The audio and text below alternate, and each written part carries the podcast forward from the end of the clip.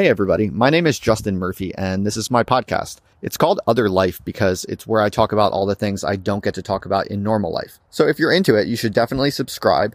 And if you'd like to talk to other people interested in what I'm interested in, or ask me questions or request future topics or guests, please just follow the link in the show notes. Finally, I just want to give a huge thanks to all the donors and patrons. I could not keep this podcast running without financial backers, so I'm very grateful. And I would just say that if you enjoy this podcast or my blog or my videos, please do consider signing up to give a little bit of money each month. It would really help me grow out this project and it would mean a lot to me. So thanks a lot. Now on to the podcast. Over and out. All right, let's do this. Let's get into the advertised main topic of the day before we are joined by Xenogothic in about 20 minutes. He's on call. He's in the waiting room. He's in the green room.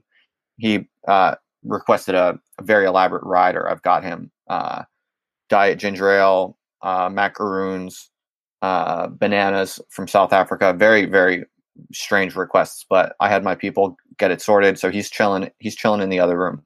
He'll come in when when we're ready. All right. The ethics of shoplifting. So I went to confession on Saturday for the first time in seven years. I went to tell the priest all of my sins over the past 17 years. And I sat down before I did that and I really tried to kind of uh, go through my conscience and my and my my memory of all the things I've I've done badly over the past 17 years. And I made a list, um, really trying to get it all out. And there was one kind of dubious set of practices that I engage in regularly. Um, and uh, that that I wasn't sure about, and it's it's I regularly steal from uh, self checkout kiosks. Uh, usually, on average, I guess I would probably for the past few years. Well, since they they really became popular, I will I will generally pay for about half of it on average. I would say. Um, so if I if I buy if I bring you know twenty five pounds worth of uh, food to the to the checkout, I'll maybe uh, pay for half of that and then not ring up the other half. And I've been doing this since since those self checkout machines uh, came out, as I suspect a lot of people do. I mean, I imagine uh, there's much more shoplifting from those self checkout kiosks. By the way, if it's not obvious, I think you know what I have in mind, right? They're the electronic kind of robot uh, uh cashiers that you that you ring yourself you ring yourself up at, and you're supposed to pay for it all. Um, so yeah, I've been doing that for a while, and I thought about confessing it to the priest as stealing that I've been habitually engaged in for years now. Uh, but then I thought to myself, you know, I actually, I generally don't steal. I don't believe in stealing for the most part. I, I, I, I've never shoplifted traditionally. Like I would never put something in my bag when, when no one, like in an old fashioned store, like just put something in my pocket or my bag. I've never really done that. Maybe once or twice as a uh, free case when I was a kid, but I've never generally never done that. Uh, and it's because I do kind of find it, uh, yeah, unethical, I guess. I'm not judging anyone who does it, but I've never done traditional shoplifting. But I feel I have felt quite comfortable. I think uh, my conscience has felt relatively comfortable with shoplifting from self checkout kiosks. And so if I was going to not tell the priest this as a confession of my sin, then I had to really kind of eh, make the case to myself consciously. Uh, if this is indeed something uh, that is that that should not count as as unethical or sinful. And so I I put some time and effort into really thinking this through, and I think I've come to uh, an understanding of it that I think is not just a kind of self-serving rationalization, but which I'm I'm pretty convinced of anyway. And maybe you guys can poke some holes in it. I'm sure some of you uh, will object to some things about it, but that's the case I'm going to make to you now. So the way that I see it is um, the best way to start is to to lay out why for the most part, I don't engage in stealing from stores. Why I actually do think that that's unethical, and I'll, i think I'll just give a very simple, I think pretty conventional and and uh, intuitive um, baseline model for why stealing is actually uh, from a store in, in the normal traditional way uh, is wrong, so that I can then distinguish that from the um, from the case of of self checkout kiosks.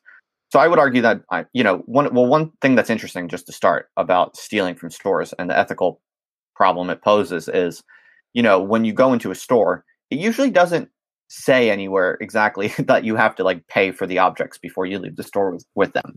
Generally, it's just understood. Everyone understands that if you go into a store, you you shouldn't leave unless you're unless you've paid for the objects that you're leaving with. But it's worth noting that that's not actually obvious. It's not written down anywhere. Um, that's that's what we would call a convention. And I would say in, in, in the traditional case of brick and mortar stores with human cashiers, um, that is how things have been operating for hundreds, if not thousands, of years. Um, and we all more or less do have a very strong shared sense of obligation and expectation and, and shared knowledge. It is a true and valid long-standing norm um, that thou shalt not walk out of a store without paying for, you know, the, an object in the store. You go up to the person who's the cashier and you pay them for it. That's, I would say, a sturdy and legitimate convention. And because of that convention, you actually do have an ethical obligation to to meet that halfway. Um, so uh, right. So why would self checkout kiosks be significantly different? Um, well, to me, the the formal way to think about it is that the the conventions for self checkout kiosks are much less understood. Like there is, it's unethical to do traditional stealing because you're breaking a well established norm and convention that's been around for a while. But if all of a sudden the corporations owning these stores put up these newfangled contraptions that uh, are, you know, quite opaque uh, you know, their meaning is quite unclear. What exactly are the rules for these kiosks? Uh, is is quite unclear, and so because of that, it they're the corporations are introducing into the conventions this kind of radical uh, uh, space of of non obvious intelligibility, and I would say that there are many legitimate uh, ways to interpret the appearance of this new uh, newfangled robotic cashier machine. And so you can just already start to think about uh, the implications. So, like for instance, again, it's not written anywhere how to use them. Like you're just assumed. Of course, they're designed to be fairly intuitive. Um, but is it my obligation to, um, like interpret th- such a newfangled addition to this, you know, conventional social contract? Like maybe the way they work is you just walk up to it with the objects or commodities in your hands, and the self checkout machine just scans it automatically, like a kind of like an airport x ray scanner, like when you walk through that machine and they check you for objects. Maybe that's how it works. I don't have any real reason to believe that's not how it works. Of course, you know, you can make inferences that it doesn't, but all I know is I'm walking up to this strange machine that's just been that's just basically replaced five human workers, uh, and it doesn't have the directions attached to it. So that that's just one uh, one sort of inroad to to thinking about how what we're supposed to do with these machines is ethically much less clear than than some people might think. Um, but uh, you know, you could you could keep going with this line of thinking because, like, okay, maybe I make the correct inference that I'm supposed to scan my objects through here. Um, I see other people doing it. That's one reason why I might, you know, that's one way to interpret these machines and their processes. Um, so, what if I swipe my object through the self checkout machine and it doesn't it fails to register fails to it fails to uh, register the price and and add it to my tab. Is that my fault or is that the machine's fault? I mean of course you can say oh but justin you should know you're supposed to you have to make sure the barcode lines up with the with the red uh, light representing the scanner. Of course you know that justin so if you're not doing that then you're you know uh, selfishly you know, uh, blinding yourself to what are, you know, the obvious expectations and rules of this social game. Um, but it's not, I don't, and, and, and that point goes somewhat far. I, I get that idea for sure. Um, but okay, what if I try to swipe with the barcode and I really do my best to run the barcode across the red light and it doesn't, it doesn't click, it doesn't register the price. Is it my obligation to do it again? Is it my obligation to do it again? How many times? Uh, what if the machine breaks down or something like that? The machine is systematically not working. Do is it my obligation to like open it with a screwdriver and repair the machine before I leave the store with the with the commodities? With these kinds of thought thought experiments, you, I think you can kind of see that what I'm getting at here is that when a corporation makes a massive and unnegotiated unilateral uh, uh, twist and disruption of a long-standing social contract, then the co- the corporation itself is introducing the uh, wiggle room of of of not obvious intelligibility, in which you know I think the corporation has its own, you know, self-interested uh, interpretation of the situation that it wants to be normalized, that it would like all of its customers to to intuitively presume to be the case. Um, but I think that they're like because of technological complexity, because the simple complexity of our, you know, social and technological arrangements today, and, and their increasing uh, complexity, there is legitimate and bona fide um, uh, debate and ambiguity about what things even mean. So, for instance, I see these machines pop up, and all of a sudden, like five cashiers who used to work there are no longer there, and there are now these machines there. Okay, I can make the inference I'm supposed to pay for these objects by myself at these machines.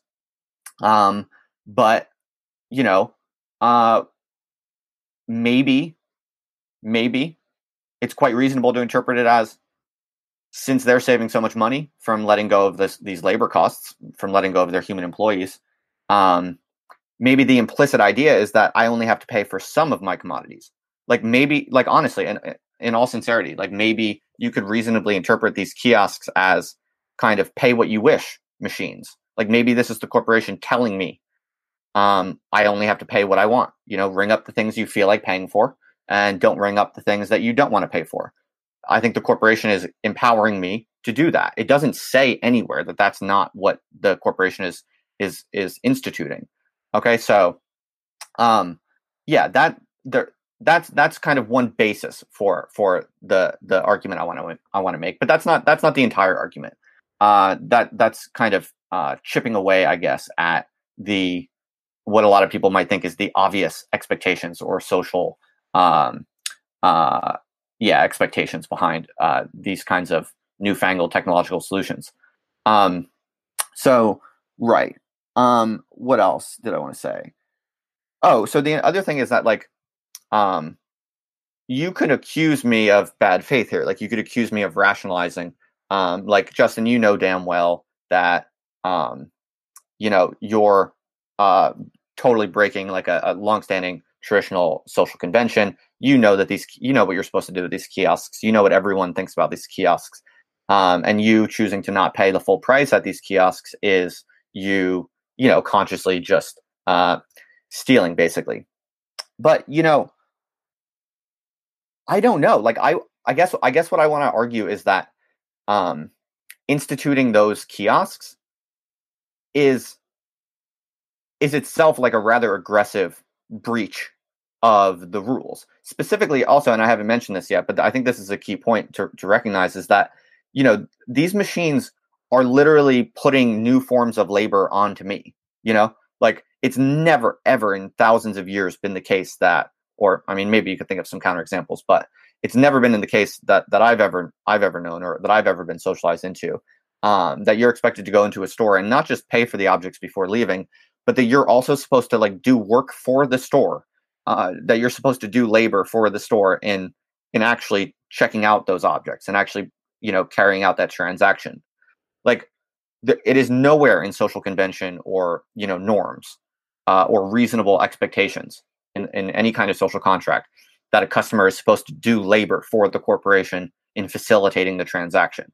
So if the corporation wants to create a new machine that just basically tries to impose this new term in the in the contract in the implicit social contract that we have with them.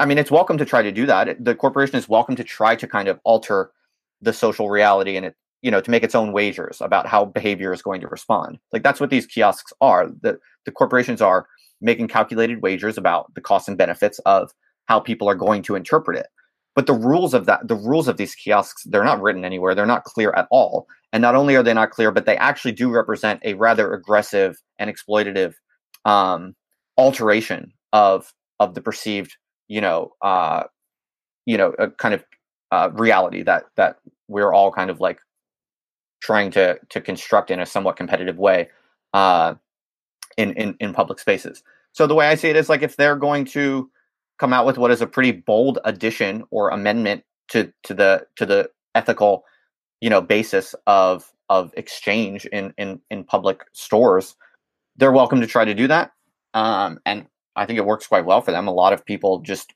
take it for granted that they should pay full price for everything. So you know their their their their manipulation of this social convention I'm sure is well calculated and working out for them. But I think that you know individuals such as myself and such as you or or whoever um, can very reasonably and in good faith uh, interpret the appearance of these machines in in, in a large number of different ways.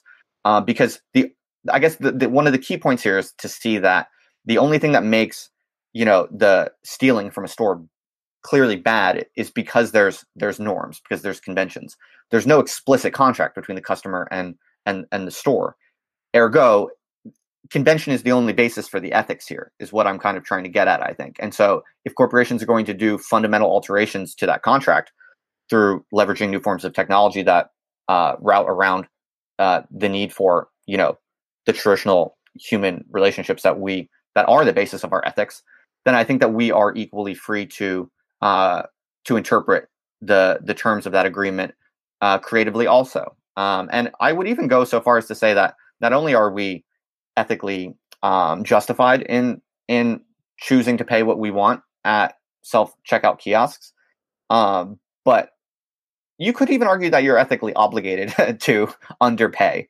at uh, at at self checkout kiosks. Um, I guess you could make a, a, few different arguments in that direction.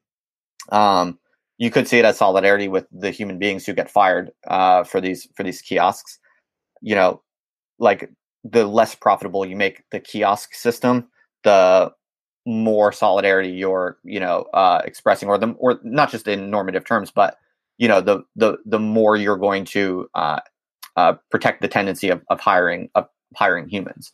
Uh, you're you're basically chipping away at the ultra profitability of of replacing humans with with robots. I'm not really a luddite like that, so I don't think too much about that that line of argument. But that's one that is there that you might think about.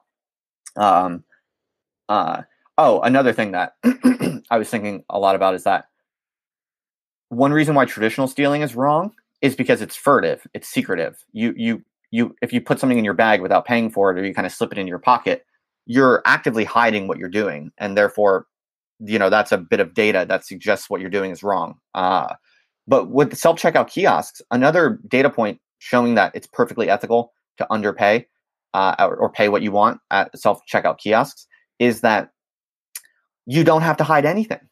Like you can just swipe the thing across the the barcode scanner, and if it fails, if it fails to to register, maybe the barcode is like one inch below where it should be.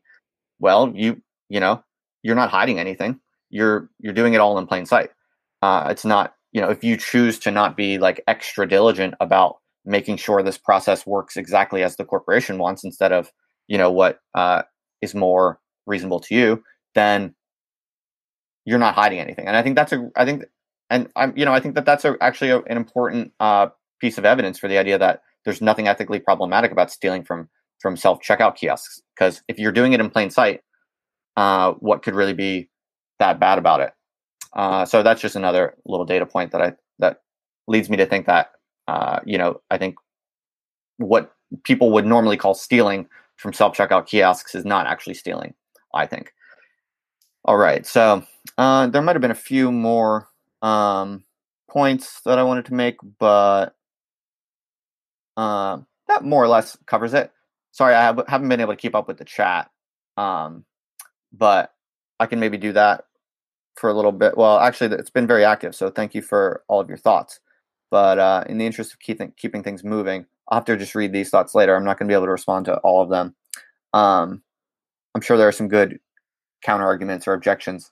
Um, but uh, oh, one other thing I would say before we bring in uh, Xenogothic is, uh, or actually, maybe what we could do is, could someone who's following the chat um, now that a bunch of people said a bunch of things, could someone take it upon themselves to restate maybe one or two of the biggest objections or recurring questions or comments in the chat that I wasn't able to uh, keep up with? If you could restate a question or concern or objection that you think is especially good or important for me to think about, I would appreciate if you would uh, type it up again right now. That'd be cool. And then I'll, I'll try to respond to it. And maybe Xenogothic can talk about it with me too, if he feels like it.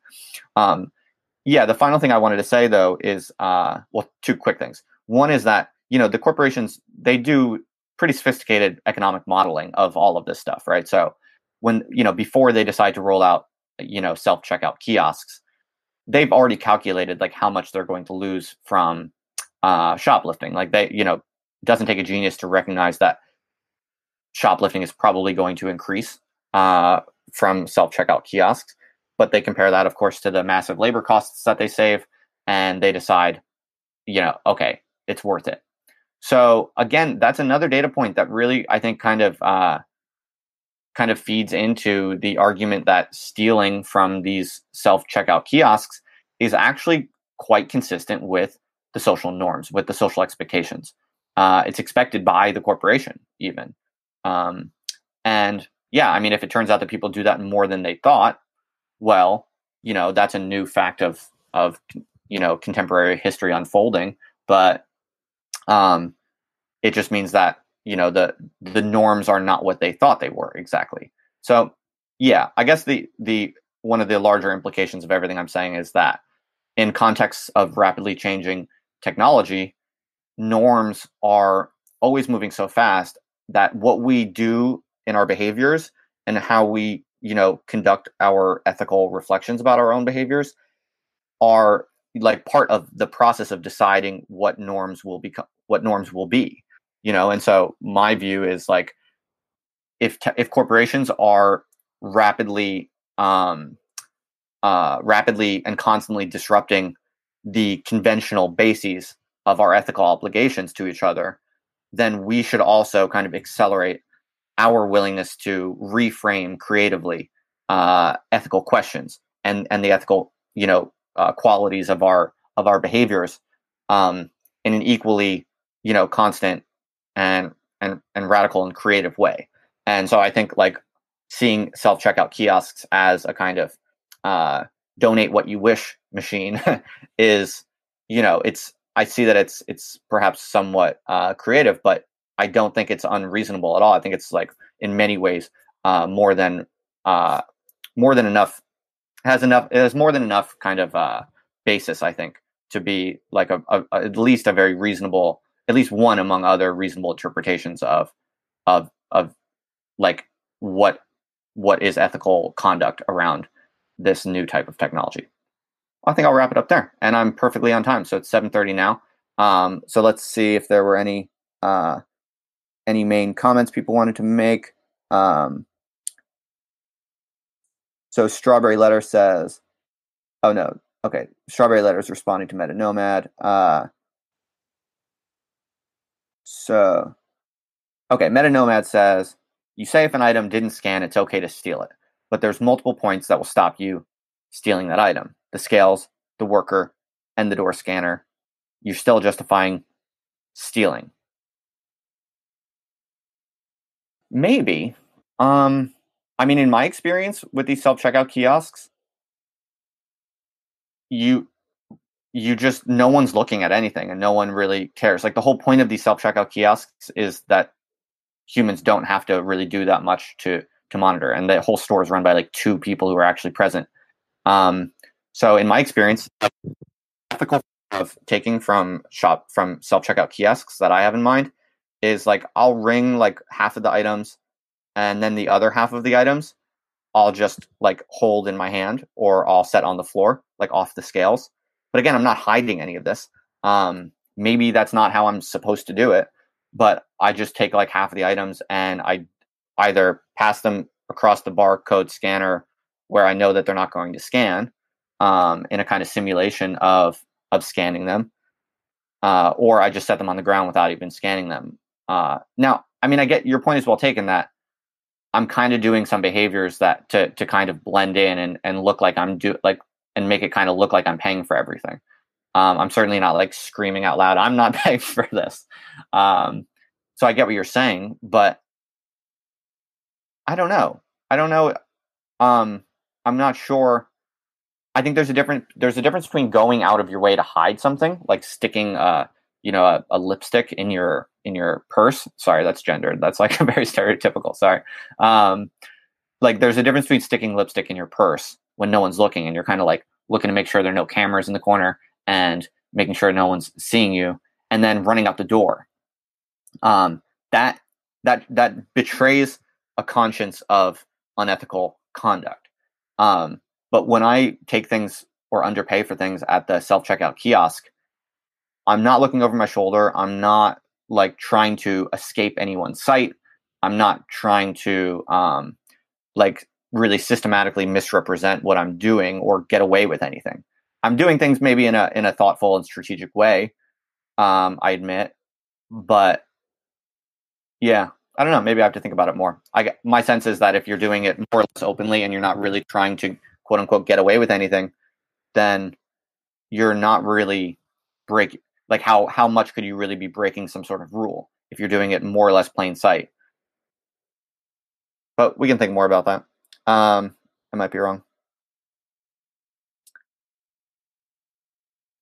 Nothing says I really think those arguments would be laughed out of court by any judge. Um, Maybe. well, there's only one way to find out.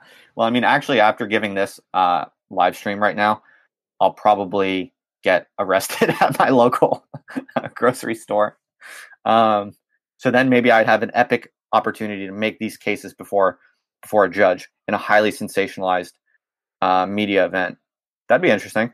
Um, well, I mean, I think you could imagine actually some sort of like big kind of like political theater court trial where you make the kinds of arguments I'm making now uh, as a way to kind of have an interesting and somewhat spectacular kind of event and and and controversy and public you know discussion opportunity around yeah basically machines and robots and artificial intelligence and all of that uh, and the ethical obligations. I mean look basically what my intuition boils down to is like if technological acceleration means that corporations are increasingly freeing themselves from all ethical expectations that were rooted in you know uh, human you know traditional human societies then you're fucking stupid if you think that i as a human am going to carry on with the same ethical code that you know traditional humans uh, have have have kind of handed down generation after generation like no if you know i think i think we also are not only justified in but also somewhat even obligated to uh, kind of accelerate our own ethical creativity uh, to participate in in uh, these like rapidly changing norm disruptions. Okay, I don't want to keep uh, Xenogothic to, waiting too long, so uh, sorry I didn't get to answer all of your interesting questions. There's a lot of cool, fascinating thoughts and comments and questions in the chat, so um, I'll try to read them uh, later. But for now, let's bring in uh, Xenogothic. I'm gonna drop him the link and he should be joining us at his convenience any minute now. But uh, yeah, I hope I convinced some of you to start uh, decreasing the payment you give to uh, uh, self checkout kiosks. Um, but yeah, so that's why I didn't tell my priest about this and why I don't think it, it counts as stealing but I will I, I will keep thinking about it. I mean, I could be wrong. I tried to make it. I tried to make the best case that I could uh, just now, and kind of laying out my intuitions about why why I think that's not stealing, but it's not. It's definitely not a not a not a sealed not a sealed argument. Um, it, I definitely I definitely could be wrong. Abby Jones Walter, Abby Jones Walters, you're in my stream. Go shoplift some pizza for dinner. Uh, the person I'm staying with at this house in uh, Cornwall just commented telling me to go shoplift pizza. Very funny, Abby. Um, Abby, you know, if you wanted to, you could like walk in here and, and join this if you wanted. If you if you wanted to, we got 29 viewers up in the house. It's pretty good. I'm happy to say that this stream is is growing. It seems like every time I do this, a few extra people are joined, so that's fun. By the way, I got an update just now from Xenogothic. He's in the green room. He's like, he's had a little bit too much to drink. I think. Uh, the, like I said, I you know his uh, his requested list of uh, what's it called? The uh, the fuck, I'm losing the word when you're like a band and you you get to like request things. Um, I think he's I think he's drunk basically. I think he's drunk off his ass. Um, but he said he has to install a plugin. Sounds like he's just just trying to buy time. We'll we'll we'll um, interrogate him when he joins us anyway, um, Well, all right. So this will give me some time to uh, some time to check the comments here. Tac blah, you just subbed. Thank you very much, people. Subscribe now so you can watch my later streams when they come out. Damon Damon Mache, property is theft.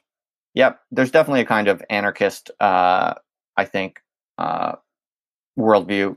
Obviously, kind of behind the arguments I was making. Um, Jan asks, or Jan, perhaps it's pronounced, asks, would stealing be your encouragement for stores to massively increase their security? Um, yeah, that's a good question. Um, I, I definitely think you can imagine uh, kind of increasing arms races between like strategic uh, human beings trying to game these systems and uh, corporations trying to uh, institute like better and better AI that will, you know, reduce their their need for labor costs. Actually, I think I think IKEA. I have this hypothesis. I don't have much support for this, but it is a hypothesis. I've noticed that recently IKEA um, has uh, they put they put like labels up at their self checkout kiosks saying like reminder you are being watched and we will prosecute to the full extent of the law um, and i'm pretty sure my hypothesis is that ikea is you know pr- they probably take a massive hit from shoplifters um, and as a countermeasure to try to reduce shoplifting which they can't really enforce they've uh, they've put these reminders up, and I bet you psychologically, like a little reminder, just putting one piece of paper up, the, up at the checkout saying you're being watched. I bet you that is very effective on average um, in in stopping people from shoplifting. I admit it, it stops me. It stops me not totally, but it makes me much more scared too, uh, and it probably decreases the amount that I'm uh, I'm likely to steal from. Well, no, it's not stealing, as I just said. It's it's it's uh, it's not stealing. So we need to stop using this word. We need a campaign to destigmatize taking from uh, self checkout kiosks. People who call it stealing should be shamed as apologists for the corporations. Um, but yeah, the, the, the question was: Is this going to increase security? Probably. I mean, I bet you uh, before you know it, uh, the, the store all self checkout all self checkout kiosks no human employees anywhere in the store. But the self checkout kiosks are just way more effective, uh, and the security apparatus is way more effective. So you can't really get away with stealing. I'm sure that'll that's probably going to be the next like plateau that we of of equilibrium that we that we reach between kind of this this ongoing competition between humans and and the robotic checkout apparatuses.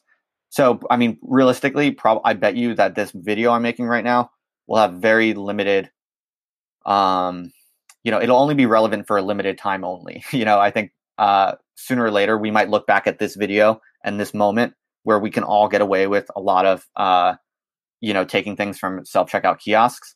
We'll look back on this period as like those wild, wild days before all stores were like fully sealed, uh, AI enforced lock boxes um, we'll look back at this time as when you could still get away with these sorts of things before AI got really good or something like that, maybe.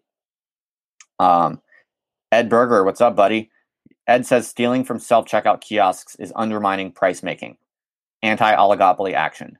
Yeah, definitely. I, I completely agree with that. That was an argument I made before, I think, more or less, but you put it more concisely. As always, Ed. Thanks, dude. Um, you'll be looking back at it from inside a jail cell. Yo, Xenogothic, what's up, dude? Hey, how's it going? Oh wait, hang on. I can't hear it. One sec. I got to uh, change my voice settings. Hang on. Um,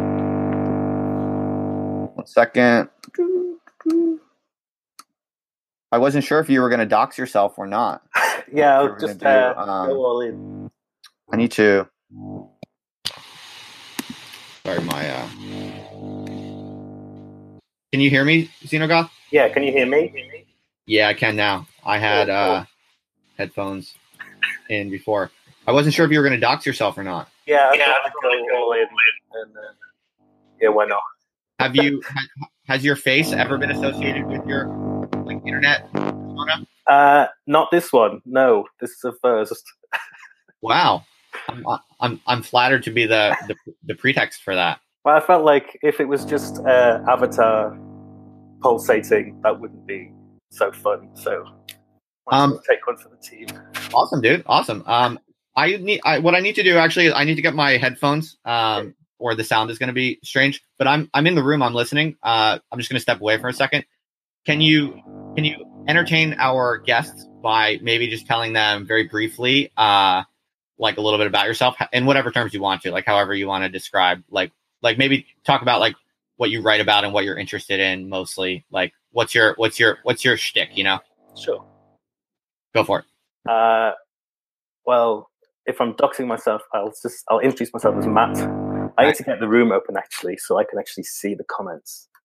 Uh, but yeah, hi. Oh, yeah, you can you can open up the chat if you want. You can if you do like in the right corner. If you go to the YouTube page and then you you click the chat, you can do like pop out chat. I find that's easier. Yeah, I Um, had a whole nightmare with. I was in one browser and then it wouldn't allow me to accept. Uh, I had a nightmare, so now I've changed browsers. So my, my I was all set up, and now I've had to redo everything. But yeah, no it- worries. There's no rush. Uh, We're there though. We're there. so uh, yeah, so go on. Cool. Um, what do I write about? Uh, I guess I have a blog under the name Xenogothic. I write about politics, philosophy, uh, cave Twitter shit. Um, I think patchwork is what I've become most known for, which was unexpected. But uh, there's a lot of good discussions that have gone around, around that in recent months. So I'm down for it. Um, I was actually when we were you were chatting before about the uh, the issue with the self-service checkouts. There was a comment from uh, Meta Nomad in the chat which I liked. He was talking about those um, the the, uh, the kiosks. They, they they're saving you time and saving the store time, so you owe the store time.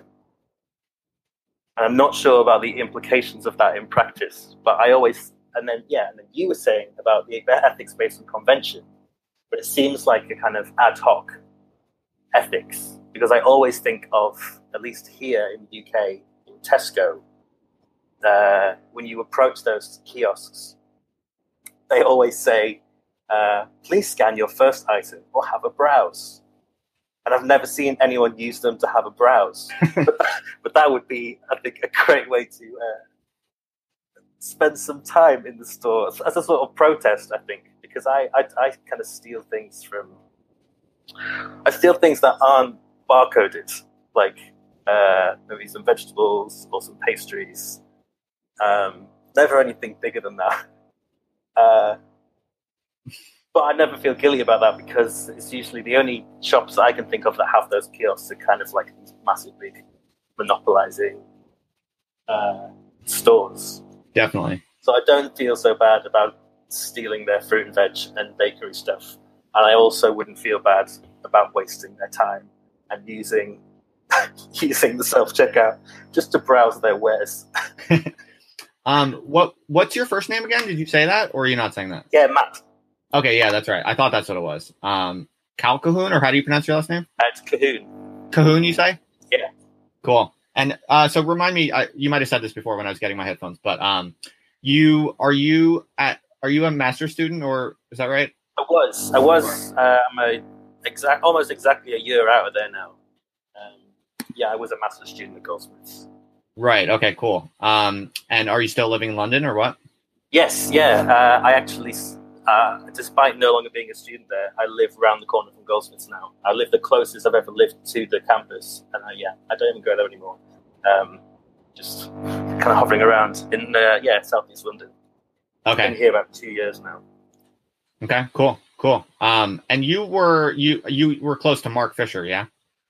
Well, I mean, t- well, I couldn't say close really because I, I started I started I, I, I became a master's student at Goldsmiths the year Mark died, so I kind of only knew him for like three months. Okay. Um, but kind of went there for his course, uh, for Kodwo Eshun's course, um, and yeah, uh, it was a yeah, that's a weird a weird time.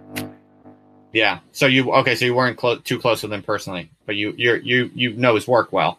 Oh, for sure, yeah, and definitely more so after the fact. I think it was, uh, yeah, getting to know Mark's work was, I think, a part of how I dealt with that whole situation, really. So, Right. Right. Cool. So what are you um what are, what are you working on right at the moment? Like um what's your main kind of intellectual fascination? I guess maybe we could start with. Sure. Um, well, I think a, a lot of it has just been what has been going on on the blog in the past sort of nine months. That I think I started off this year. I posted a long post about Mark and the whole situation happened last year, talking about his thought, and that kind of segued into talking about Nick Land and Patchwork, and especially talking about Mark and Nick's relationship and how their thought relates to each other. Hmm. Um, and now at the moment, as I kind of stopped writing patchwork posts quite so specifically, because I end up think there's so people have so much so many questions about what that is all about. Um, that I kind of keep feeling like I'm repeating myself or having to point back to our blog. So at the moment, I, I'm trying to bring a lot of the blog posts together that I've been writing the past nine months into something. I don't know if it's a book or whatever else, but something cohesive that can actually be like a actual statement on this stuff that's a bit more concrete than uh, blog chats and Twitter threads, as great as they are. Yeah, for sure.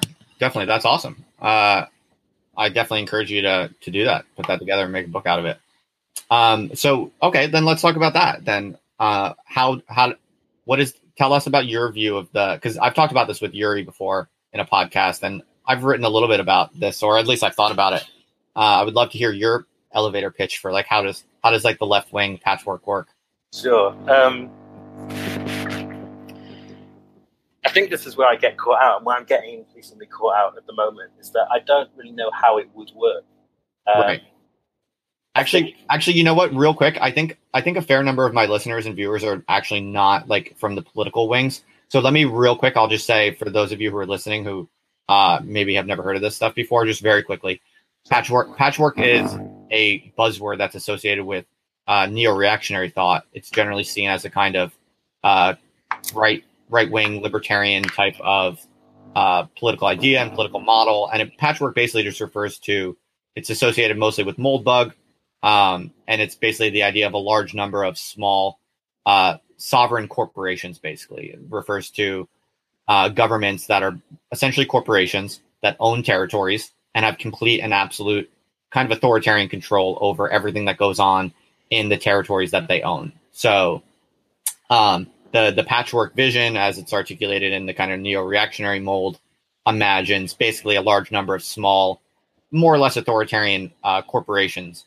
Uh, but that the idea is that these would, because of the competition uh, and because of the good govern the incentives for good governance, uh, that this would be preferable to to what we currently have, which is like a poorly managed uh, sov- sovereign corporation. Is, is how they see it. So uh, people like um, you, Matt, and me, and also Yuri to some degree. I think actually a lot of people in like the cave Twitter orbit are interested in things like patchwork, but not necessarily. I, I wouldn't pigeon them whole as like as leftists necessarily, but a lot of us I think are interested in patchwork from uh, more of a relatively more of a left wing perspective than like someone like Moldbug. So that's just a little bit of background for any of the listeners who like aren't coming to me from like the political angles. So sorry to interrupt, but maybe you could carry on then saying like how you see that or how that might work or what you think about that. Yeah, that's great. Um, I feel like, well, you mentioned Yuri. There's also Ed, I think, and I think that Yeah. a lot of these discussions that um, Moldbug's vision of patchwork being, um, yeah, as you, as you said, these kind of uh, these sovereign microstates um, and how they kind of function together, kind of changing up the logistics and the dynamics of that. Um, that's not my strong point. That's usually why I end up falling over. But I think the way that I see it, particularly from the left, uh, or even, well, even more generally, I think it's the fact that what Moldbug and others have described is sort of their ideal of a much larger system. Um, and if, at least coming from Mark Fisher's work, if Mark's if Mark was talking about looking for alternatives and asking the question, is there no alternative? Here is a system that seems to run on alternatives. That it's it, it kind of encourages uh, that sort of fragmenting, um, other kinds of other kinds of thinking, other kinds of politics, other kinds of living. and as much as it's very easy, I think, maybe to deride Moldbug and a lot of the more economic stuff, in terms of, at least for me, goes way over my head. But there's something attractive about that, that he is describing his ideal. Um, but it's an idea that has so many more potentials, seemingly infinite potentials. And I feel like my interest is trying to figure out what other kinds of existence could be a part of that that's beyond but beyond these other kind of ideals. Like I think you have stuff like seasteading It's like seeing this real world example of how this could look and how this could take shape that I don't really have a lot of faith in because it seems to be sort of Randian economics and sort of um, successionism under a different name. But then you have these other movements around the world that are arguing for um, their own kind of fragmentation, their own kind of exit from a wider structure for politics that are even maybe globally progressive or progressive for their certain demographic, uh, liberatory from wider systems. And I guess it's figuring out in what kind of way all of those ideas could come together. Not even come together, um, come together apart in a way. Um, what space is there for these other ideas? And does it not make sense to push those ideas and see what the possibilities there are for, you know, not cauterize this thing because it's Moldbugs, see what else is in there? Yeah, for sure. I agree with that. Um, do you get a lot of because you if you're coming out of Goldsmiths and you are in London, I imagine your your sociological milieu is fairly left leaning. Is that fair to say? Yeah, yeah, totally. Do you have a hard Do you have a hard time talking about things like patchwork? Uh, I used to. I don't think I don't not so much anymore. I've had a lot of drunken conversations in the pub. Um, I think the first person that planted the idea at Goldsmiths was Amy Ireland. Um, she did a she did a lecture uh, last year as part of Kodwo Eshun's class. Um, but she was talking about kind of taking off from Vince Garton's uh, Leviathan Rots essay, um, talking about how patchwork is inherently an anti-fascist system, and that just seemed to plant the seed for a lot of people um, in figuring out what that looks like. What does that, that, that her framing it that way at the time was antithetical to what most people understood about that concept as it's been pushed by Land and Moldbug. Um, so it, yeah, it just planted a seed that ended up having people discuss this in more detail, what ways that could work um, for other ideas and demographics that were being discussed at that time. So especially in Kojo's class, talking a lot about the Middle East, about um, African politics, um, Black studies, um, seeing what potentials this idea could have for those things. Um, oh, hey, we're getting some uh, feedback on your end. I think. Sure. I don't know if it's your headphones or your mic, or uh, maybe you could uh, tinker with something. But someone someone actually mentioned it in the chat a little bit ago. It wasn't that bad, but it just it just kind of got bad. I think. Uh, I don't have a proper mic. It might be. Oh, I can actually hear it. That's so bizarre yeah, maybe just tinker with that. Do your best. It's not that big a deal, but try to fix it if you can. Alice, turn my mic down a little bit. Is that better? Alice Famer, Famer in the house. Alice, is that pronounced Famer or Farmer? I never know. Uh, what's up? In my mind, I thought it was Farmer, but that's because I just look at too much stuff on the internet. Um, Alice says you can make a noise album with your feedback.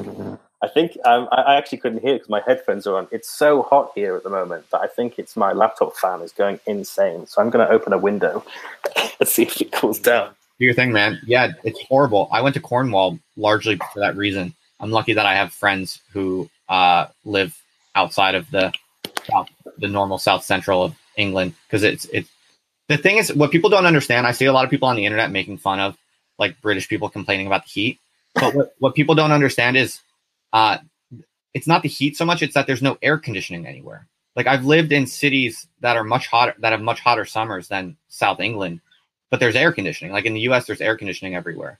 So when it gets to fucking 90 degrees in south of England, it's it's actually a really problem because there's no air condi- there's almost no air conditioning anywhere because it doesn't get that hot.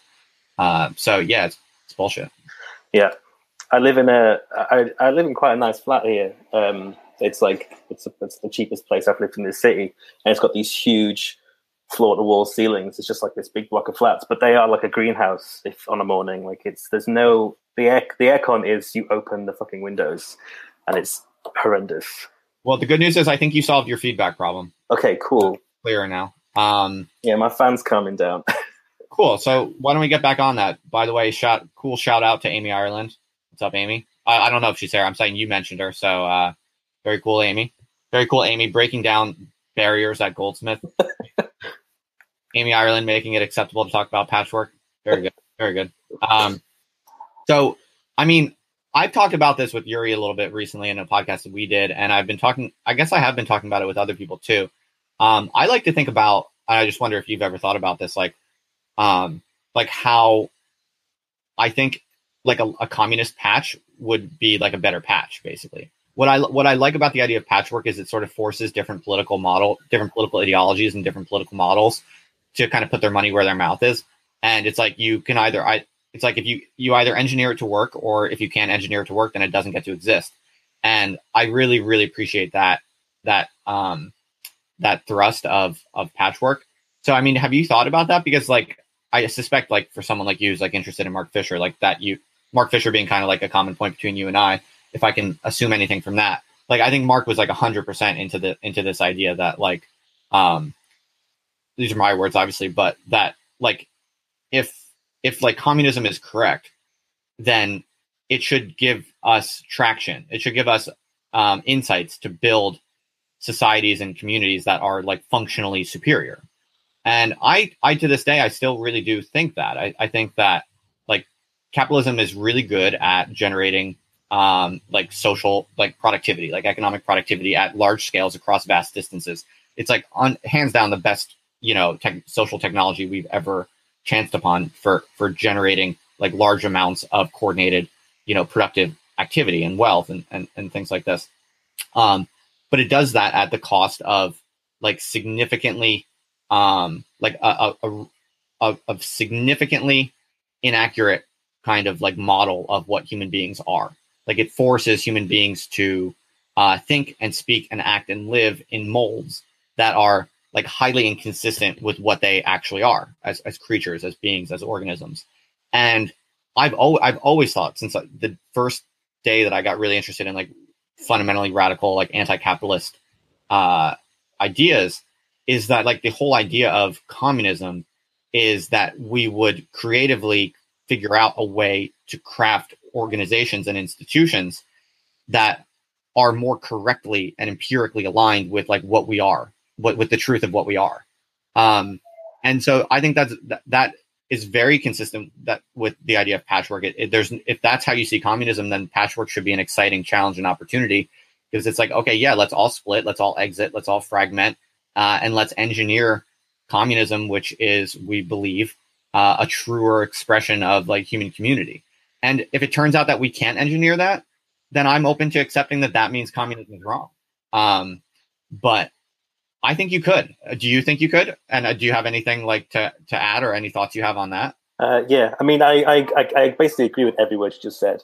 Um, I think uh, particularly the point about um, these kind of authentic human, maybe authentic is the wrong word, but these quite, these real um, communities that reflect human nature, like kind of without any romanticism or whatever else. I think that the part that kind of got me onto this in a way via Mark was um, brilliant. Uh, one of my favorite things to research, at least last year, was the conversations that went on between um, Maurice Blanchot and Jean Nancy about Georges Bataille. And Bataille talking about, um, in his essay, The Labyrinth, he, he, kind of talks about human nature as um, being founded on a principle of insufficiency.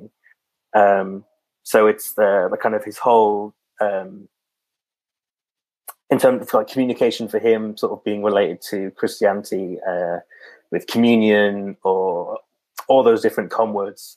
Um, it's it's kind of founded on that basis of evil, where we end up having conversations almost almost like there's a there's an assumption that you don't know as much as I do, or you don't know this as much as I do, and there's always that kind of this that that, that kind of interaction that is inherent to communication to you, you can't talk about something if you don't if without some sort of disagreement. Maybe there has to be some sort of spark. Um, and I think if you scale that upwards to something like patchwork, and if you're talking about city states um, and how those city states might communicate or um, relate to each other, with that spark can go from being a, a, certain level that we have now of nation states, that spark can be explosive and quite horrible. Scale it down, and I wonder if that spark can't be far more productive. Um, and yeah, asking you to put your money where your mouth is. Of um, I think again, building on that from Mark's point of view, um, I think uh, uh, I wrote an essay recently about his acid communism. Um, try it's not it hasn't come out yet. I wrote it six months ago, and it's kind of in editor's limbo. Um, but uh, taking it from Deleuze and Deleuze writing about communism, and he talks about or desire even. He talks about desire, revolutionary desire is always seeking new connections, and that being kind of his basis for communism. And when I end up thinking about patchwork, and especially if you have Nick Land's sort of framing of it being uh, low integration, high connectivity, I feel like that that there is there is there's an explicit. Um, um, there's like an explicit reference there almost to this that that um, that radical sense of connection of it being desire, revolutionary desire for I don't know the change for something else. I think, and I think I was kind of thinking about it in what you were saying in your last hangout, where you were talking about oh, it was a different hangout. I went back to one of your old videos and I think you're talking to a friend of yours from the States talking about how you thought that marriage was like a really radical um, political uh, like statement of way of existing. And I feel like that it, it's that's that's kind of you can that's kind of like what Blanchot talks about when he talks about the community of lovers or something, where you you you have this really intense relationship that is full of desire and all sorts of things, but is never it's kind of built on sparks, on friction and acknowledging that and accepting that and making that the foundation for a community. I don't know, patchwork is kind of a way of trying to scale that up or something. Right, right. So I'm just curious, are you like involved in political stuff at all? Uh, no, not really. I kind of thought I would be when I moved here, but it hasn't quite happened. I've never lived anywhere that's been quite as politically active as London, and I've never quite got into any scenes or anything. I always lived in small towns where there's not a lot going on. Right. Well, uh, I mean, it might be because you write interestingly and creatively on the internet. Like that's kind of mutually exclusive with a lot of like actual organized political groups. But I mean, if you find one that, well, if you find one that's not, that's cool. Uh, let me know about it. Um, so, um, what was I going to say? There, there was something. There was something I wanted to ask you. Uh, that was a whole like offload there. Sorry. What's that? That was a whole like brain dump there. Oh no, that's fine. That's what this is for. It's YouTube all good. Anything you wanna anything you wanna dump out, dump out, man. Um, where are you from originally? What part of the country? I'm from Hull originally. Oh, okay, cool. Is that where all your family is now? Uh, no, they're kind of split up. They're all northeast anyway. Word. Uh, Word. Um, oh, it is Farmer, Alice Farmer. I knew it was Alice Farmer. Uh, she changed her the, the spelling in the in the chat. Okay. Hey, Alice. But I'm not crazy. We got Alice in the house. We got Ed in the house. I don't see any other cave Twitter people, but uh, that's cool. Um, right. So, have you read the whole manuscript of the Acid Communism book by Mark Fisher? No, just that. I don't think it exists. I think there's just an introduction. Um, oh, okay. I think he it's and it's an unfinished introduction. I think he sent it around to um, people just for general proofreading. Um, but yeah, it kind of went around a bit well, after he died. Um, it's great. It's really great, and it's definitely. I think it's. I'm pretty sure it's coming out in the Repeater anthology, um, which I'm excited for. It's a, it's a really nice text. Uh, d- just the introduction, you said. Yeah. Right, but is there? There's a larger manuscript in existence, is there? No? I, I don't know. Um, I'm not sure. I've I've not heard anything. Um, I, I think I heard murmurings a while ago, and maybe there's things on hard drives and stuff, but I don't know if anyone has access to that or what, but the only thing that's kind of been floating around is just like an introduction. Right, right. Um, cool. Just curious. Uh, let's see. Axon says that Land argues patchwork is metapolitical, encouraging to try communist microstates, but their ultimately right wing conclusion is only neo cameralism survives. Yeah, I know that's what that's what they think, but um, okay. Here's another way to put my argument though that I've been thinking about, which is, um, and also Meta Nomad says, Justin, a communist patch would fail due to competition. Um, Moldbug and Land both bring this up, right? So thank you, folks, for you know uh, giving the the kind of neo reactionary objection. Uh, and I, those are all powerful arguments. I think they need to be taken seriously. But I think what I would say is that, uh, or another way to put what I was saying that I think might be more sensible to people coming from a neo reactionary perspective is that the success. Let's say a neo-cameral patch was successful. Let's say the the long run equilibrium of patchwork is is convergence towards a kind of neo camera, like it'd be like Singapore or something like this, this, this kind of model. Um, I think it would have more communistic components than people are willing to to um, recognize. Like I think often about like the uh, the old like aristocratic noblesse oblige, you know, like truly authoritarian political models often have gen- like serious communistic redistributive aspects. Um, so one wager is that like the the successful patch or like the long run equilibrium patch or whatever you want to call it, like the the tendency of of the that that patchwork would produce, it might be kind of authoritarian, neocameral type of state, uh, or sovcorp, but it might also be really redistributive. It might have it might have like generous guarantees uh, for the dignity uh, of all people because that I mean that that's not inconsistent with like authoritarianism. Um, it might just do it in a more rational way. So like you could argue that like our current societies, like we could have things like generous basic income, we could have all types of protections and communistic kind of like guarantees uh, for like social welfare.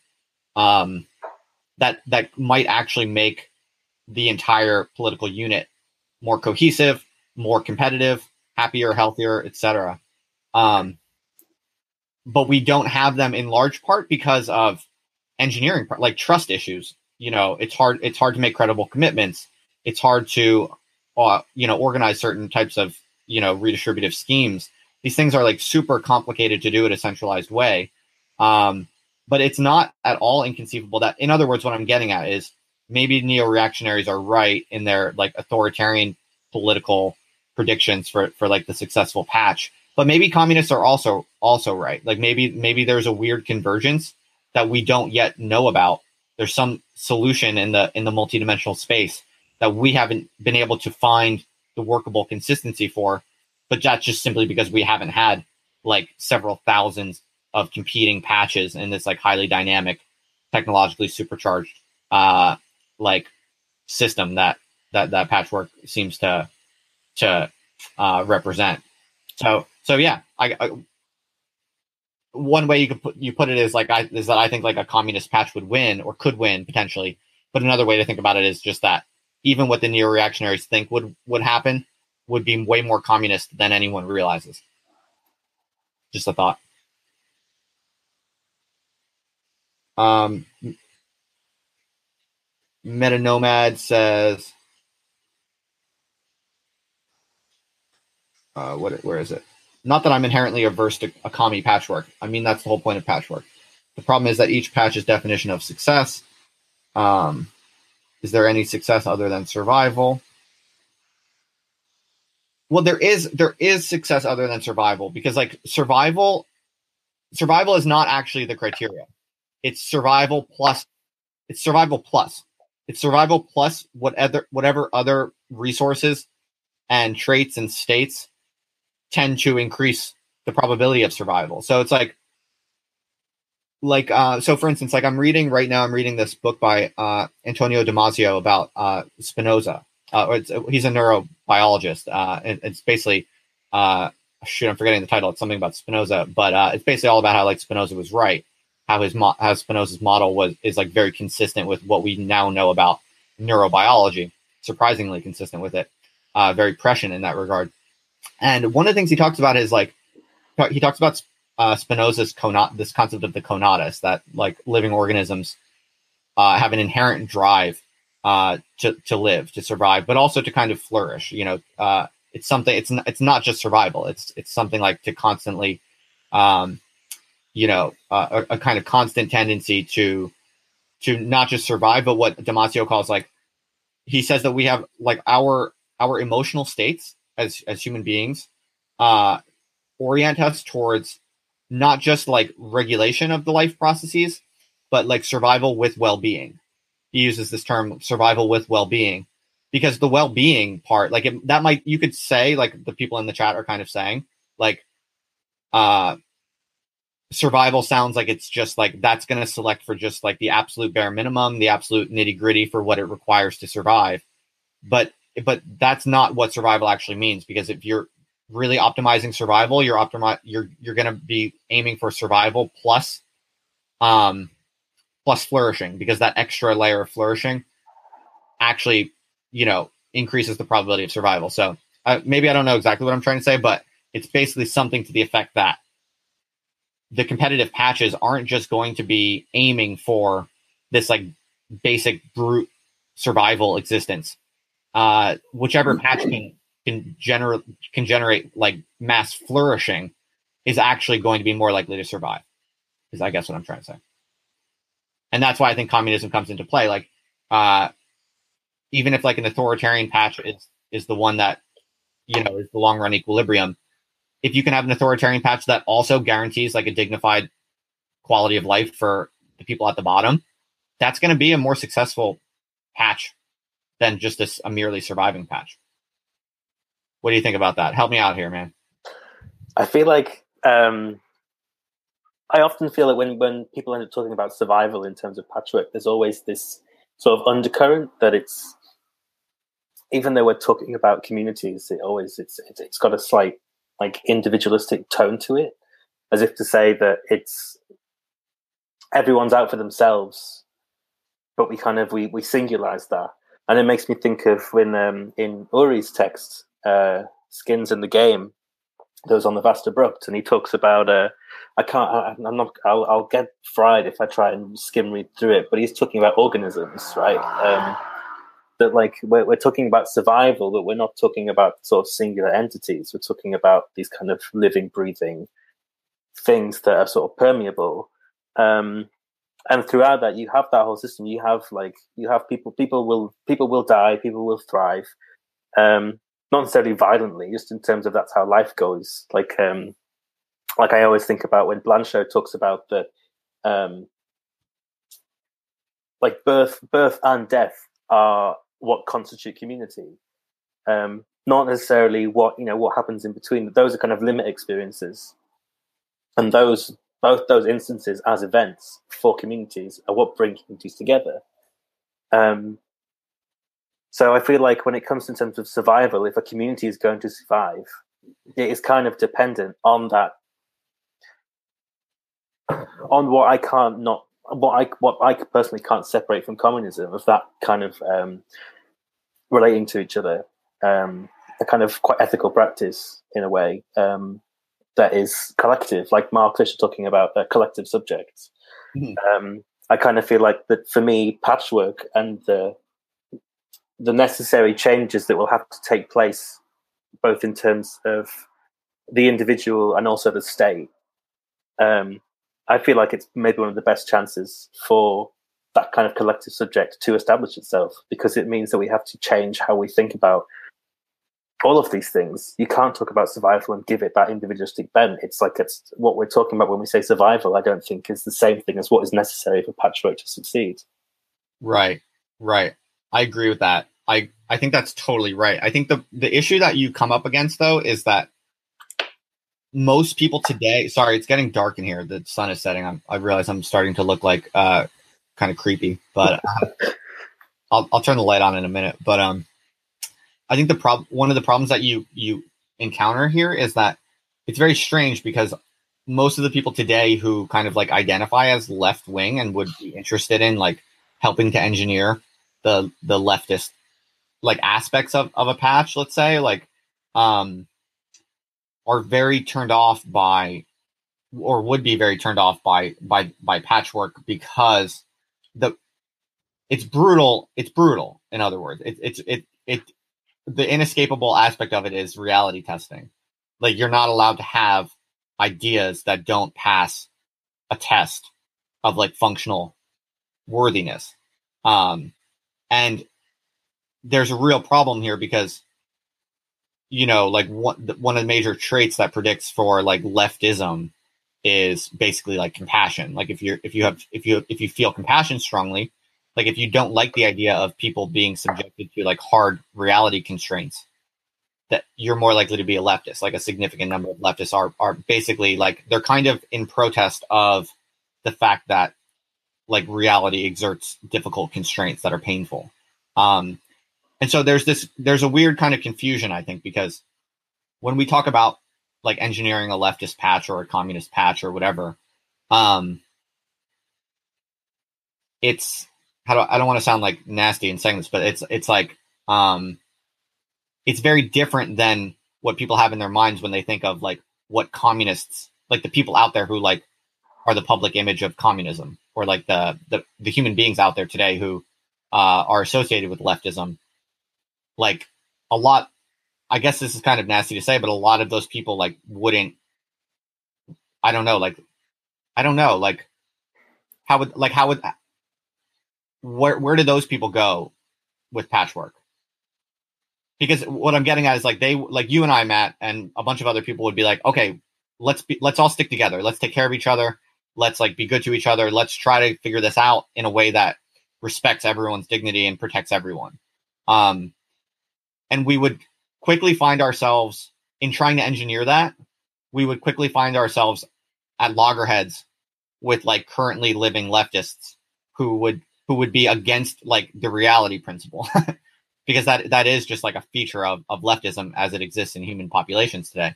Um so like that's an interesting question. Like what do you do with that? Or what or or like what does like techonomic acceleration do to that? Just posing just trying to pose interesting questions. Yeah. you can think about it. i'm gonna i'm gonna try to get some light in here. I think I don't want to say too much about it because I haven't read it yet.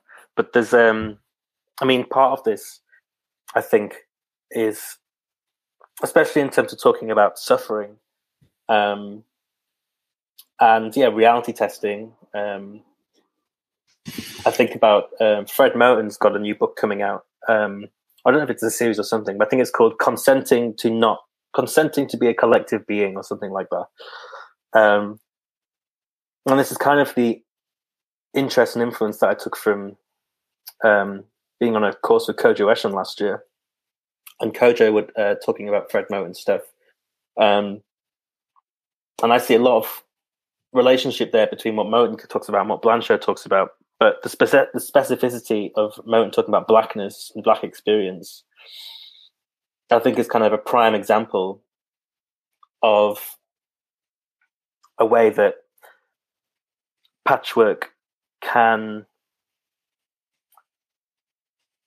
Hmm. can aid other kinds of communities in that way. I mean, I'm, I'm trying to think how to connect this to what we're talking about. Someone was saying in the chat about um,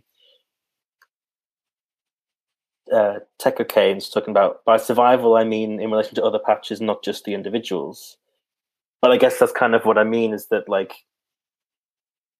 like if you have that kind of social relation we have now, like Black Lives Matter or Blue Lives Matter, you have two groups that have been opposed to each other that are both looking to be heard. And the survival then is not it is not necessarily just about it's about it's about collective survival, right? Um, and it's like you could say you had a black patch and you had a blue patch. To talk about those individual patches, that's not patchwork. Patchwork isn't it, patchwork is kind of a, is surely is about the the relationship between the whole, right? It's kind of a different. In talking about individual survival, I kind of also mean the in, the survival of an individual patch. That you can't if if if it's not if it's not a multiple, if it, if there isn't that multiplicity, then it's not patchwork. Hmm. Then it's just something else. Patchwork is dependent as a system is dependent on multiplicity. So then Nomad's talking about the imperial takeover, what is about a patch whose definition of success is the imperial takeover of, of the entire patchwork, then it's no longer patchwork. Right, but that could be an outcome. I mean, I think Oh the, yeah, sure. the outcome is op- is an open empirical question, right? Yeah. Um, yeah, But I feel like that's that's a failure of the system as a whole, and that's a possibility. But it, I don't think that that's like that's not the system, right? That's that's kind of that's that is the destruction of the system as it's kind of defines itself. So you could say that that's the, that's the success of an individual patch, but it's the failure of patchwork. And I feel like that's the that's the kind of key for me is that, and what I feel like is relevant to the left is that it is dependent on this sense of collectivity and multiplicity that the left has often talked about in terms of especially like uh, D and G stuff. Um, I'm not going to say the R word, um, but it's all in there, right? And it's kind of that it's a system that depends on that. And without those things, if if those things fail, then the system's failed, and it's no longer that system. Well, you know, it's interesting that you cited um, Moten because I don't know his work at all, really. Other, I mean, I know a little bit about him secondhand, but um, don't know his work well at all. But it's interesting that you would you would mention uh, race theorists because it's it's sort. Someone said in the uh, in the comments that uh, like the NRX answer to like how patches sustain themselves, um, you know, in terms of like cohesion and solidarity is this idea of I'm not sure how you pronounce that, but asabia, asabia, asabia.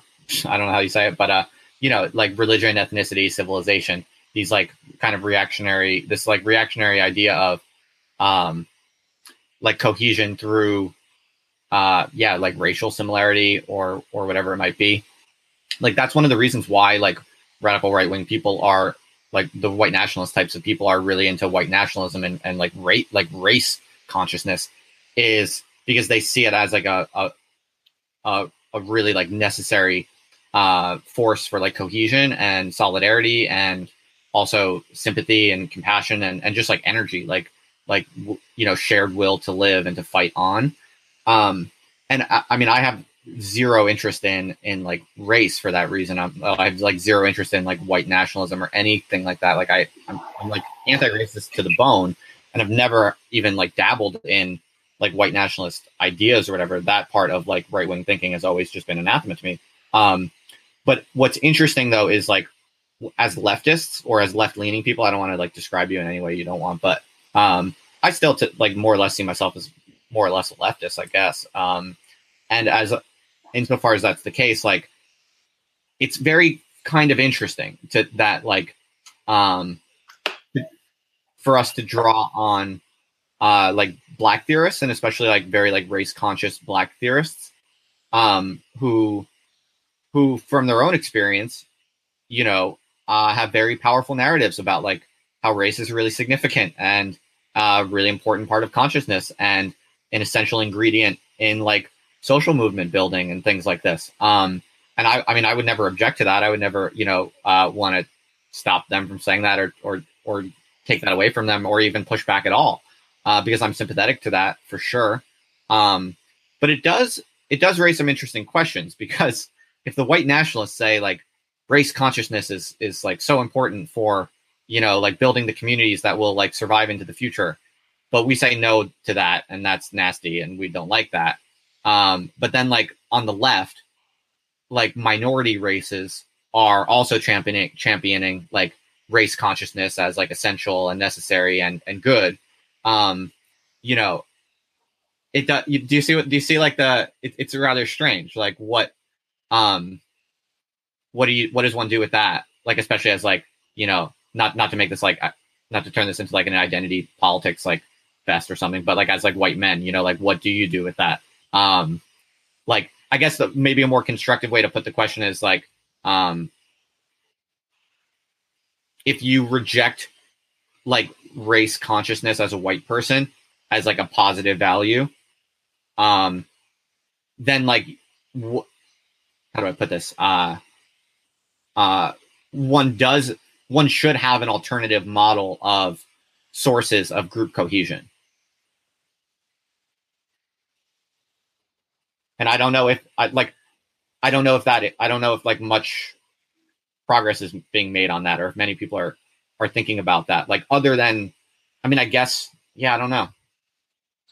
How do you mean group cohesion? Can you expand on that a bit? Well, yeah, just the the simple, you know, like what we're talking about with like uh solidarity or uh like shared like I mean for any human beings to live really uh one needs to have like some sense of of mission and some sense of meaning and some sense of like connectedness to like other people in a community. Yeah. Um, and it and it is kind of fascinating and, and troubling if you think about how like white nationalists say that should be race. And many leftists, like like especially like uh black and other like minority um thinkers and activists on the left are also like pretty comfortable with saying that like race plays a, a significant similar role in their model. You know what I mean? Um and so it's like as an anti if you're anti-racist white person, you know, like what is what what what is like the the like motive what should be the ideal kind of like uh mode motor force or like solidaristic cohesive uh force is it just like solidarity with oppressed minorities or is it like or is, does one insist that like uh race actually doesn't matter that much which is what i think like educated progressive white people generally say is that like they don't you know race consciousness for white people is just gross and and like I don't need that. I mean, it makes me think of the the um, I think it's Jean Luc Nancy in reply to uh, Blanchot. He defines communism. Um, what does he say? I'm trying to remember the quote. He says communism is a it's a uh, communism gives itself as a goal. It's not like a it, it's in his view, it's not a utopian system. It's something that it's like a mindset that is based on a kind of ideal or not an ideal, like a like, like an interrelation. That is that is the premise, and it always um, again I kind of I am also aware of the fact that we are two white guys talking about this, but uh, it's it's kind of been in my periphery a lot, and I kind of don't want to ignore it for the sake of whiteness. Like I kind of find it really interesting. Yeah, yeah. Um, but I had a friend on the course last year, and she wrote an essay that was about um, her dissertation was on the Harlem Renaissance. Um, uh, I can't remember who was part of that crowd now, but it was like a sort of radical black tradition came out of Harlem, maybe. Um, and there was a lot of people that were part of that group that were thinking about black experience um, philosophy from philosophy of black experience um, and they were kind of put on cia watch lists or whatever and just kind of penalized for being black and politically minded um, and her essay was about the fact that russia actually offered members of this community um, asylum. They like offered some of them scholarships to go and study universities there. Um, just sympathizing with the fact that um, they were kind of anti-capitalist, anti this American imperialism, anti the West or whatever in that sort of way. And regardless of the fact of that they were sort of the descendants of slaves, African Americans, um, they kind of welcomed them dis, not disregarding race, but sort of um,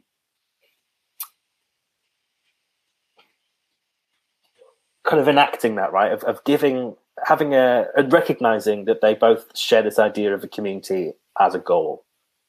Right. And i feel like that's something that is it's kind of it's common to communism and i think it's common. I mean yeah. I, th- I yeah okay.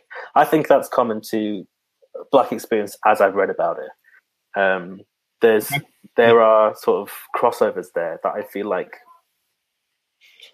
they're really important to consider, especially considering the rep that Patchwork has got as a system.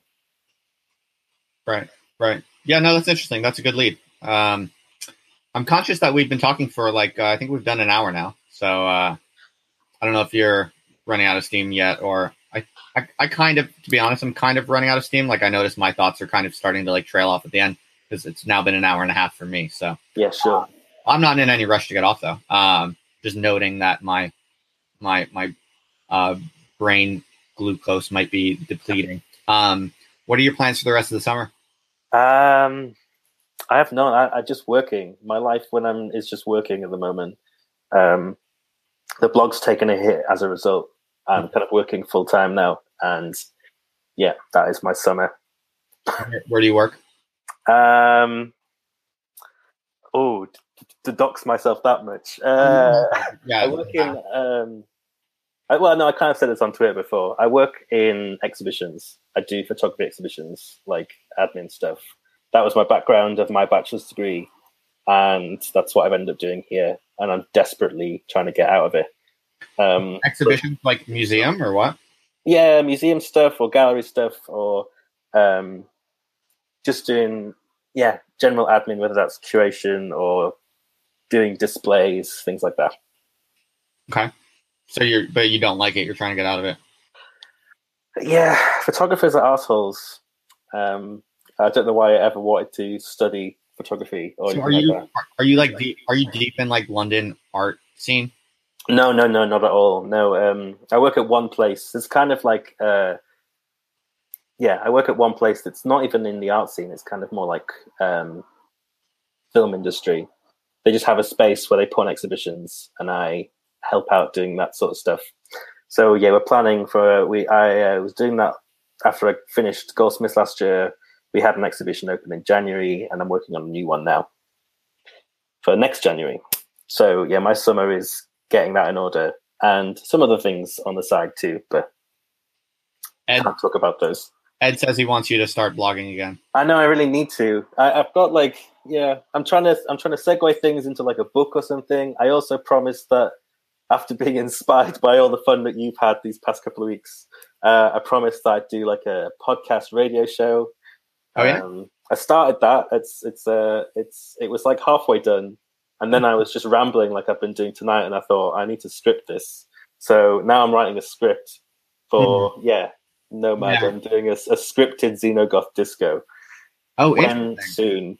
So uh, where is that going to be? What's the, what's like the infrastructure? Where is it hosted or what, how are you doing that? It's probably going to be a Mixcloud thing, I think. Um, Okay.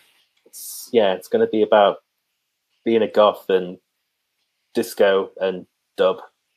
Interesting. So it, it's going to be music mostly or talk too or combination or Yeah, what? no, yeah, I think like talking. I I kind of wanted to talk about music more. Um, uh, yeah, I'm still fleshing it out, but I feel like being able to talk about music and play music and just yeah, like a radio show. I don't know, just play some tunes and then talk about them and get theoretical about disco and shit. Interesting. That's really interesting. Well, you're getting a lot of love in the chat for that. yeah, I'm really surprised that people are up for that idea. So that, but it's just part of the pressure on. So it's gonna, I'm gonna, I'm taking my time with it. I want it to be good. Yeah, sure. No, that's cool. I'm glad you mentioned it. I'm glad you got a plug in at the end. And that's what people Sure, are. plug in. Thank you for that.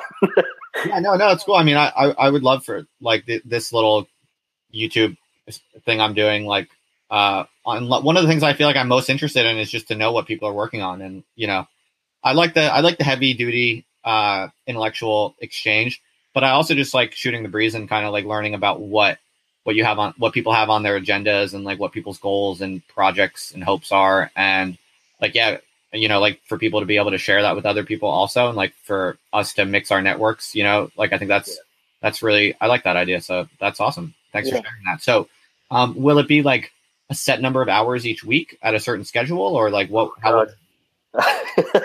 I don't even know if I could handle each week, sort of thing. Um, Yeah.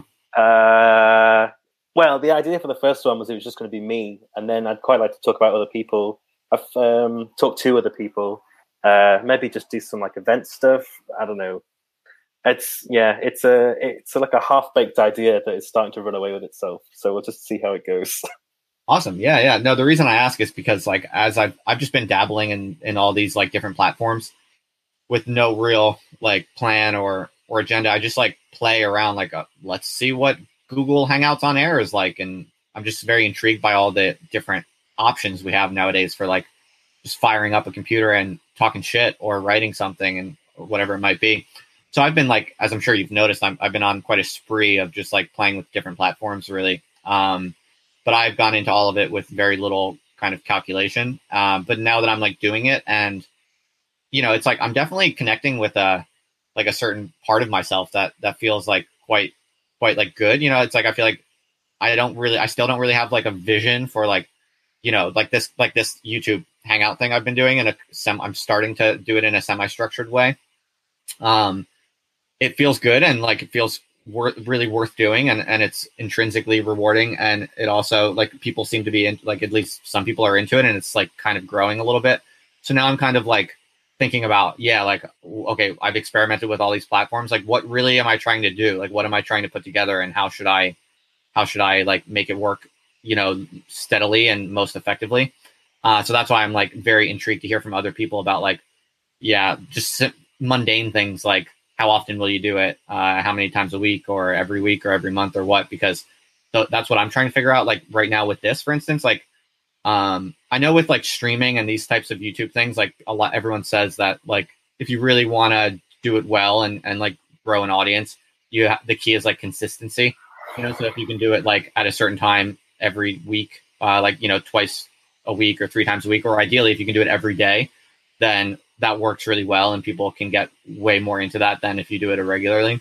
Um, but then I'm like, how much fucking time and energy can I give it to like, like that, you know, like, like how much, you know, that's why I have to like make these like reflections and decisions about like, what am I doing with all of this? Like, how serious am I trying to get with it? You know, so I, I don't have answers to these questions, but these are things I'm thinking about right now.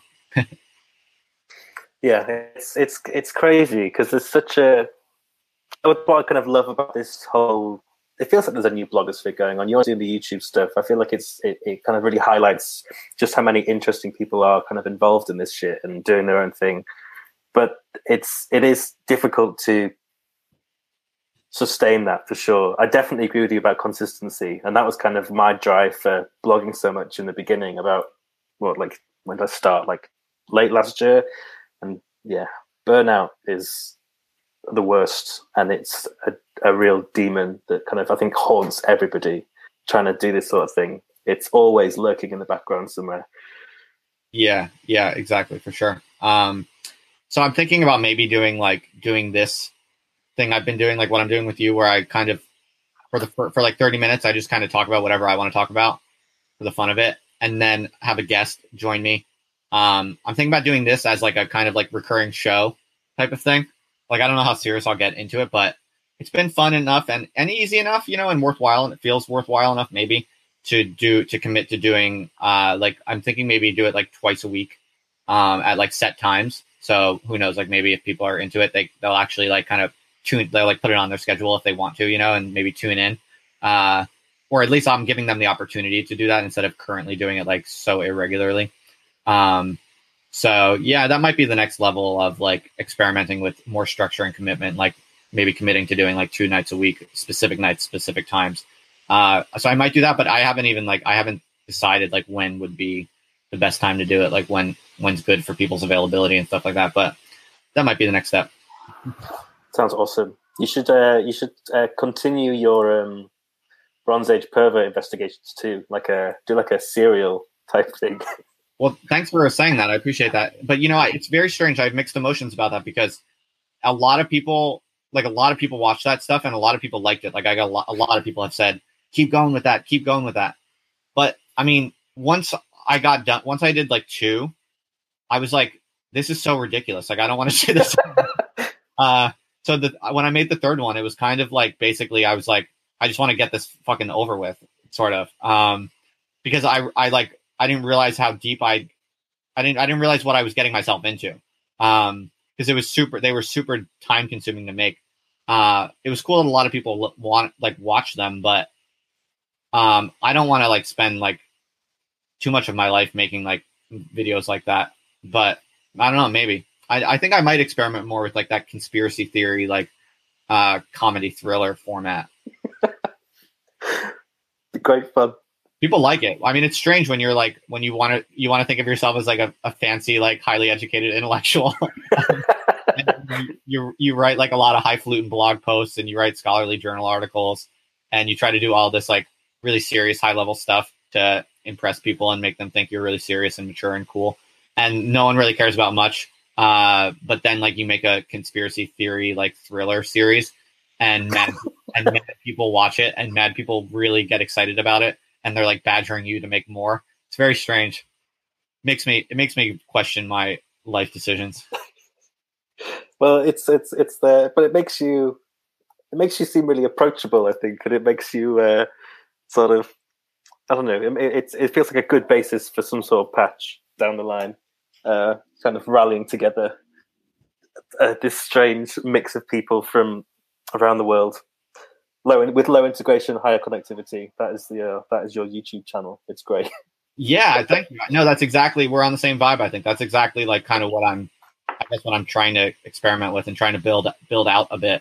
Um, yeah, so that's cool that you see that. I appreciate that, man. Um, well, thanks for chatting with me, and thanks for uh, you know sharing all your thoughts. And I hope you make progress on that book. I, I definitely support you in that. I think you should definitely turn all your stuff into a book and uh, push forward on that. You know, there's just something about a book that people people will read books when they won't read your blog posts. You know, For so sure. well, appreciate that. Yeah, I just need to find the time to do it. Maybe go and lock myself away somewhere during the summer if I get a chance. But yeah, we'll see. Well, I definitely think you should. I definitely think you can, and I think uh, when you get around to doing that, you'll definitely have uh, a valuable and proper book that's uh, you know more than more than worthwhile reading.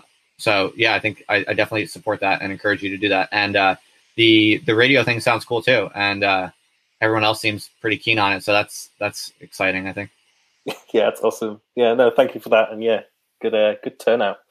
Yeah, no, this yeah, this is, totally. This is good. Um, and w- when you make any progress on those things, definitely like shoot me a link or whatever. Or keep me posted. Uh, I'll share that stuff. Or actually, I'm even better. Uh, when you finally get your book out, come back on the on the YouTube and we'll talk about that. yeah, uh, awesome. Or like when your radio project is up and running, we can do some sort of collab on that. Yeah, yeah, it's your turn to come and join me next. That'll yeah, for sure. I'd be ha- happy to, of course. Um, good to get to know you a little bit better, man. And yeah, uh, thanks for entertaining me on the for humoring my uh, strange little start, YouTube startup project.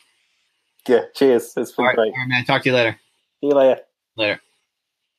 Hey, everybody. Thanks for listening. If you thought that was cool, then don't forget to subscribe. And it would be even cooler if you left a review. I'd appreciate that. And yeah, just to learn more about what I'm up to, you can check out theotherlifenow.com. That's all. And I will see you around the internet.